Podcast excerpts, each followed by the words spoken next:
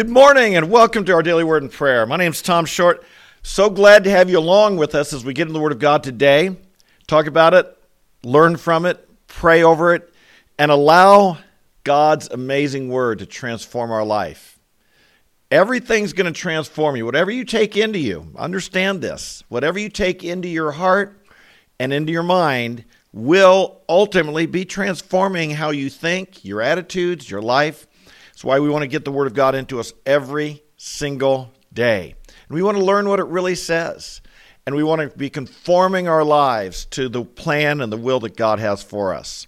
So thanks for being along with us. If you are new, make sure you subscribe, hit the notify button, tell your friends, like, tell me where you're from. Join our chat if you're live later on. Let me know where you're from. I always like to know. I'd like to talk today about one of the most misunderstood verses in the Bible. And unfortunately, it's also one of the most well known verses in the Bible. Growing up, when I was a young boy, my teen years, for instance, probably the most well known verse in the Bible was John 3:16. For God so loved the world that he gave his only begotten Son, that whoever believes in him would not perish but have eternal life. Today, if you ask the average college student, what is a well known verse from the Bible? Well, many of them would not have an answer. Some of them would say John 3:16, but a lot of them would say Matthew 7:1. They don't know the reference, they just know what it says, and it's this: "Do not judge so that you will not be judged." It's unfortunate that this has become so well known because I think it's also so as I said earlier so misunderstood. What does it mean? And I believe the misapplication of this verse has been a has played a significant role in the cultural decline of our country and in the weakness of our church of the church in our country to be part of the moral backbone and the strength that it was meant to be. So we want to talk about what does this verse mean and how does it relate? And actually all week we're going to spend some time discussing where do we know how do we know it's moral? Where does morality come from? These are big questions young people are asking and they're coming up with some really wrong answers. And it's been our education has really given us the wrong answer to where morality comes from and how do we know what's right and what's wrong. And we want to be looking this week some at what the bible says on this vital vital topic that you should understand. And we're going to hopefully be able to address how do you answer questions that your kids or grandkids or neighbors or or people in your youth ministry that they're asking? How do you combat what they're learning and how do you give them a solid moral foundation not only telling them what's right but why it's right and how to think about these things? So let's think let's look at the context of what jesus said. He says do not judge that you will not be judged. What does that mean? Well, to find out, we've got to look at the rest of the verse or the rest of the context. So let's read verses 2 through 4. For in the way you judge, you will be judged, and by your standard of measure, it will be measured to you. Why do you look at the speck in your brother's eye and do not notice the log that is in your own eye? Or how can you say to your brother, Let me take the speck out of your eye, and behold, the log is in your own eye. You hypocrite. First, take the log out of your own eye, and then you'll see clearly to take the speck out of your brother's eye. Now, it's interesting to me that if you look at this, there is a command do not judge, lest you be judged. But that's not the only command here. That's not the only command. There are some other commands in these following verses. One command take the speck out of your eye, or excuse me, take the log out of your eye.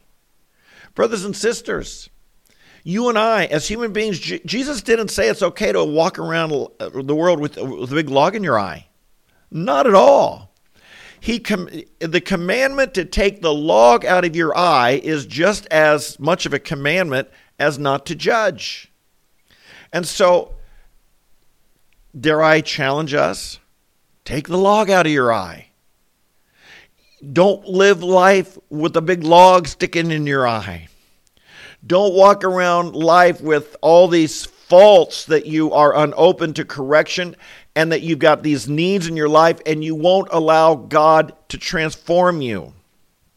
Of course, the biggest log, the first step in taking the log out of your eye is to become a Christian. The first step is to say, God, I am a sinner. I've failed. I've fallen short. I need you. I need your salvation. I need Jesus to rescue me.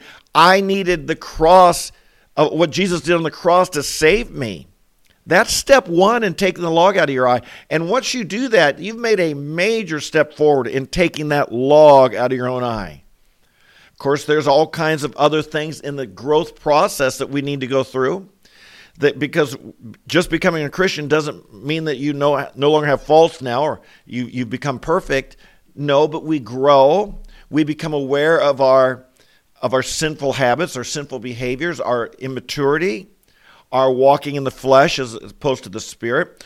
All this is a process, but as we discover needs in our life, we address them. That's what it means when you take the log out of your eye. And this is a command take the log out of your eye. And then you can, Jesus said, then you can see clearly to take the speck out of your brother's eye. And this is something we should do as well in a spirit of humility in a spirit of kindness, graciousness. We don't want to be rude about it. We don't want to be judgmental about it. We don't want to be overly critical about it. We don't want to be condemning about it. But rather, once we've taken the log out of our own eye, we have a spirit of understanding and empathy, and, and we, we realize that, yes, I had that, I, I had that same issue. And but for the grace of God, there go I. That's me. If it weren't for God's grace and kindness, I would be in the same position as that person that I see a fault in their life. So I don't want to be condemning them. I received God's compassion and mercy, and res- He rescued me. Now I want God to show. I want to show God's compassion. I want to show God's mercy, and I want to be used as a vessel of God to help rescue them, i.e., to take the speck out of their eye. We don't do it with a spirit of condemnation, we do it with a spirit of compassion, grace, and love. Now, it's also interesting to notice who this verse is addressed to. He addresses it to hypocrites, right there in verse 4. You hypocrite. Not every verse in the Bible is written to every single person. Do you realize that? Jesus, when he said, Do not judge, lest you be judged, he was speaking to hypocrites. And if you Indeed, if you are judging a person for the same thing you're doing, if you're condemning a person for what you're doing, if you tell a person, you know, you shouldn't steal and yet you steal, if you're telling a person you shouldn't be sexually immoral and yet you're cheating, or you're look you're you know in, into the porn or something like this, you're a hypocrite. First, take the log out of your own eye. First, address your own issue and then you can properly help and address the issue in another person. That's what Jesus is saying. He's addressing this to hypocrites. If you have come to God in humility, you've opened yourself up to God, you've been saved, you've been rescued, you've, you've admitted your sinfulness, and you, you're cooperating with God, this verse about do not judge, the implication of it, or the application of it, may be a bit different than you because you've taken the log out of your eye and brothers and sisters, some people say, well, that sounds like spiritual pride to say I took the log out of my eye. Well, I hope it's not pride. You did, it was by the grace of God you did it, but it's obedience. It's by the grace of God we did it. I for years was trying to take the log out of my eye. I couldn't do it until until I was saved and then Jesus by the power of Jesus I could see clearly now. I could understand things I couldn't see. I could see through my own self righteousness. It's not pride to take the log out of your own eye, it's obedience. And then we, in humility, walk in that way. Notice also, right here at the very beginning, it says, For in the way you judge, you'll be judged, and by your standard of measure, it will be measured to you. Now, that's really interesting because there is a lot of judgment goes on in our world. We'll talk about this, I believe, tomorrow. Our world, all these people who say don't judge, tend to be incredibly judgmental. All the people who call upon you to be tolerant tend to be incredibly intolerant. And there's a reason for this, and we're going to, like I said, get into it throughout the week. But he says here, by your standard of measure, it'll be measured to you. My question is, how do you measure things? What is your standard of right and wrong? And when we talk about not judging, it's important that we do have a standard. A hypocrite judges according to his own standard. A person who's taken the log out of his own eyes judges righteously. Is that even possible? Well, look at what Jesus said. In John 7, verse 24, Jesus uses the exact same word as he used in Matthew 7. And he says, Do not judge according to appearance, but judge with righteous judgment. That's interesting, isn't it? Here, Jesus is talking to a different group of people. And he's not admonishing him not to judge at all.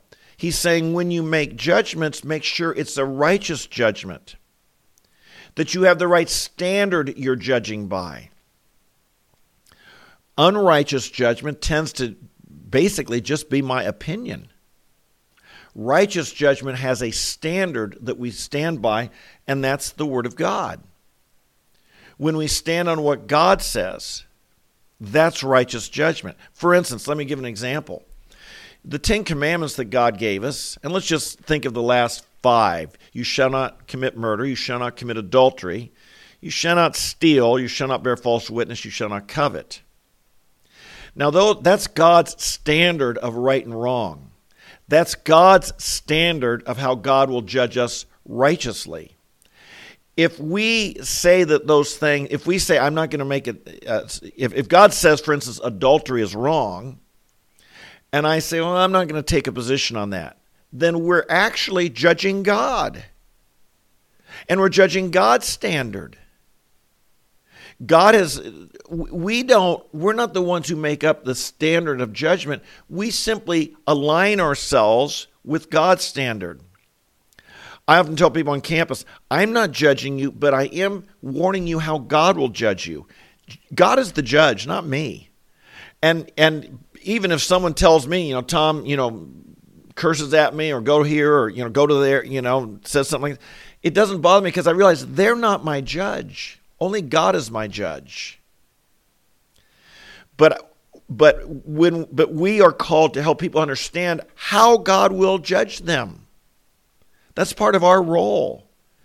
I'm not your judge, but I'll tell you what God says is right and wrong, and I'll tell you how God will judge. That's righteous judgment. When Jesus was accused of judging in John 5, he says, I can do nothing on my own initiative. As I hear, I judge, and my judgment is just, because I do not seek my own will, but the will of him who sent me. Here again, the exact same word as is in Matthew chapter 7. And so what is he saying? I'm not just judging because I don't like the way you look or I don't like the I you know you kind of irritate me with what are your idiosyncrasies or something like that. I'm telling you, I'm not seeking my own initiative. I'm not saying this for myself. I'm telling you how God judges, how the Father judges, how how you will be judged on judgment day. This, there is a standard, and the standard comes from God. I believe our confusion on this, you my friends, if, if you haven't been out on campus with me before, or these questions, if you've never engaged with these questions with young people, for the last 30 years, I've, I've probably had over 100 people tell me that they cannot judge Adolf Hitler as being a bad person because that's not their position to judge. I'm serious. I, I, people say you can't judge, you can't tell someone they're wrong. and say, how about Hitler? Could you say Hitler was wrong? No, that's not our role. We can't say he was wrong.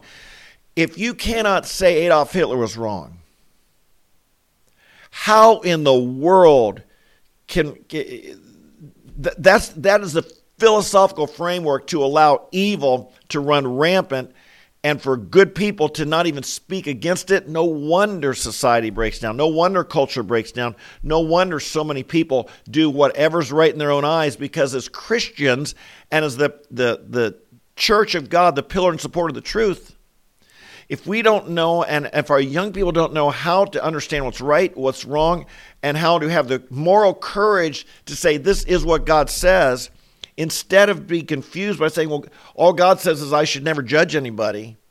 I should never make a moral judgment. I should never say anything's wrong. That's not my role.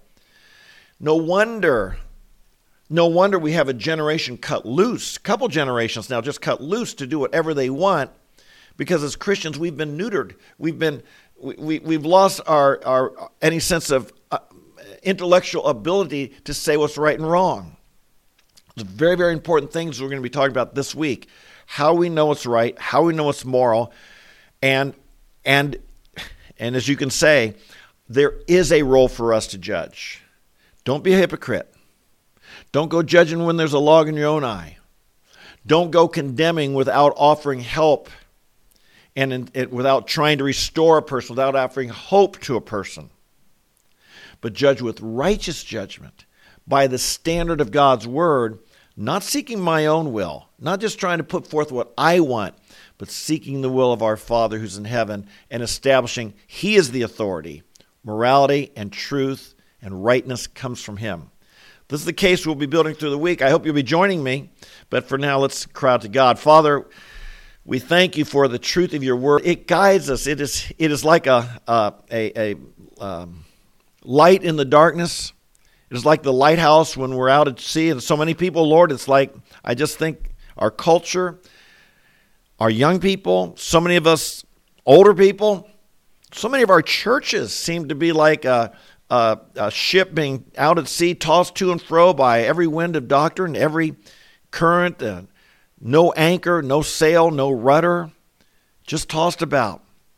We pray, Father, that when it comes to understanding what's good, moral, and right, we would have a solid anchor and a solid rudder in your word and your truth. And I pray, Father, that in a culture that has, as a Christian culture that's lost the ability to, to confidently stand for what's right and true, you would even equip us to be people who can speak, who can act confidently, and who can help build that confidence into the next generation of young Christian people. Lord, I pray for each of us we would take the log out of our own eye. Don't let us be self righteous like those Pharisees. Don't let us be hypocrites like those Pharisees. We acknowledge our need of Jesus Christ. We acknowledge our own propensity to be wrong, but we stand firmly on the truth of your word. That's where we stand. Your word is our standard. You are our standard. And we will stand for that and defend that. Give us the courage to be like that, we pray. Help us all week as we discover and get the tools and become equipped how to stand for what, how to understand what's morally good and true, and how to teach that uh, to the next generation and defend it against the accusation of secularists in our day. We pray these things. We give you this very day. Lord, we pray for some of the people who are here regularly. I pray for Peter again for his continued recovery. I pray for Carl with his upcoming um, heart procedure on Wednesday that you'd be with them. The doctors be diagnosed properly, and they'd be skilled in their treatment, and he'd come out in full health. We pray these things. We bless you, we love you, and worship you. You're a wonderful God. We delight to follow you. We pray this in Jesus' name. Amen, amen, and amen. God bless you. So glad to have you along with me today. Again, my name's Tom Short, and I am, I am glad. We're here every single day. We get in the Word of God every day. We pray about it. We talk about it. We want to apply it into our lives. You got to be here with us, folks. Don't be negligent about the Word of God. I want to challenge you. Come here every day. Every day. Make a commitment, not just when you feel like it. Make a commitment to be here every day for the next several weeks. See if it doesn't begin to do something inside of you. I trust it will. I love you guys. So glad you're with us. Until we meet tomorrow, 8:30 a.m. live, or you can watch later in the day on YouTube or hear the podcast on Apple, Spotify, or Google platforms. Until we meet tomorrow, might God bless you, strengthen you, fill you with peace, love, faith, and courage. God bless you. We'll see you tomorrow.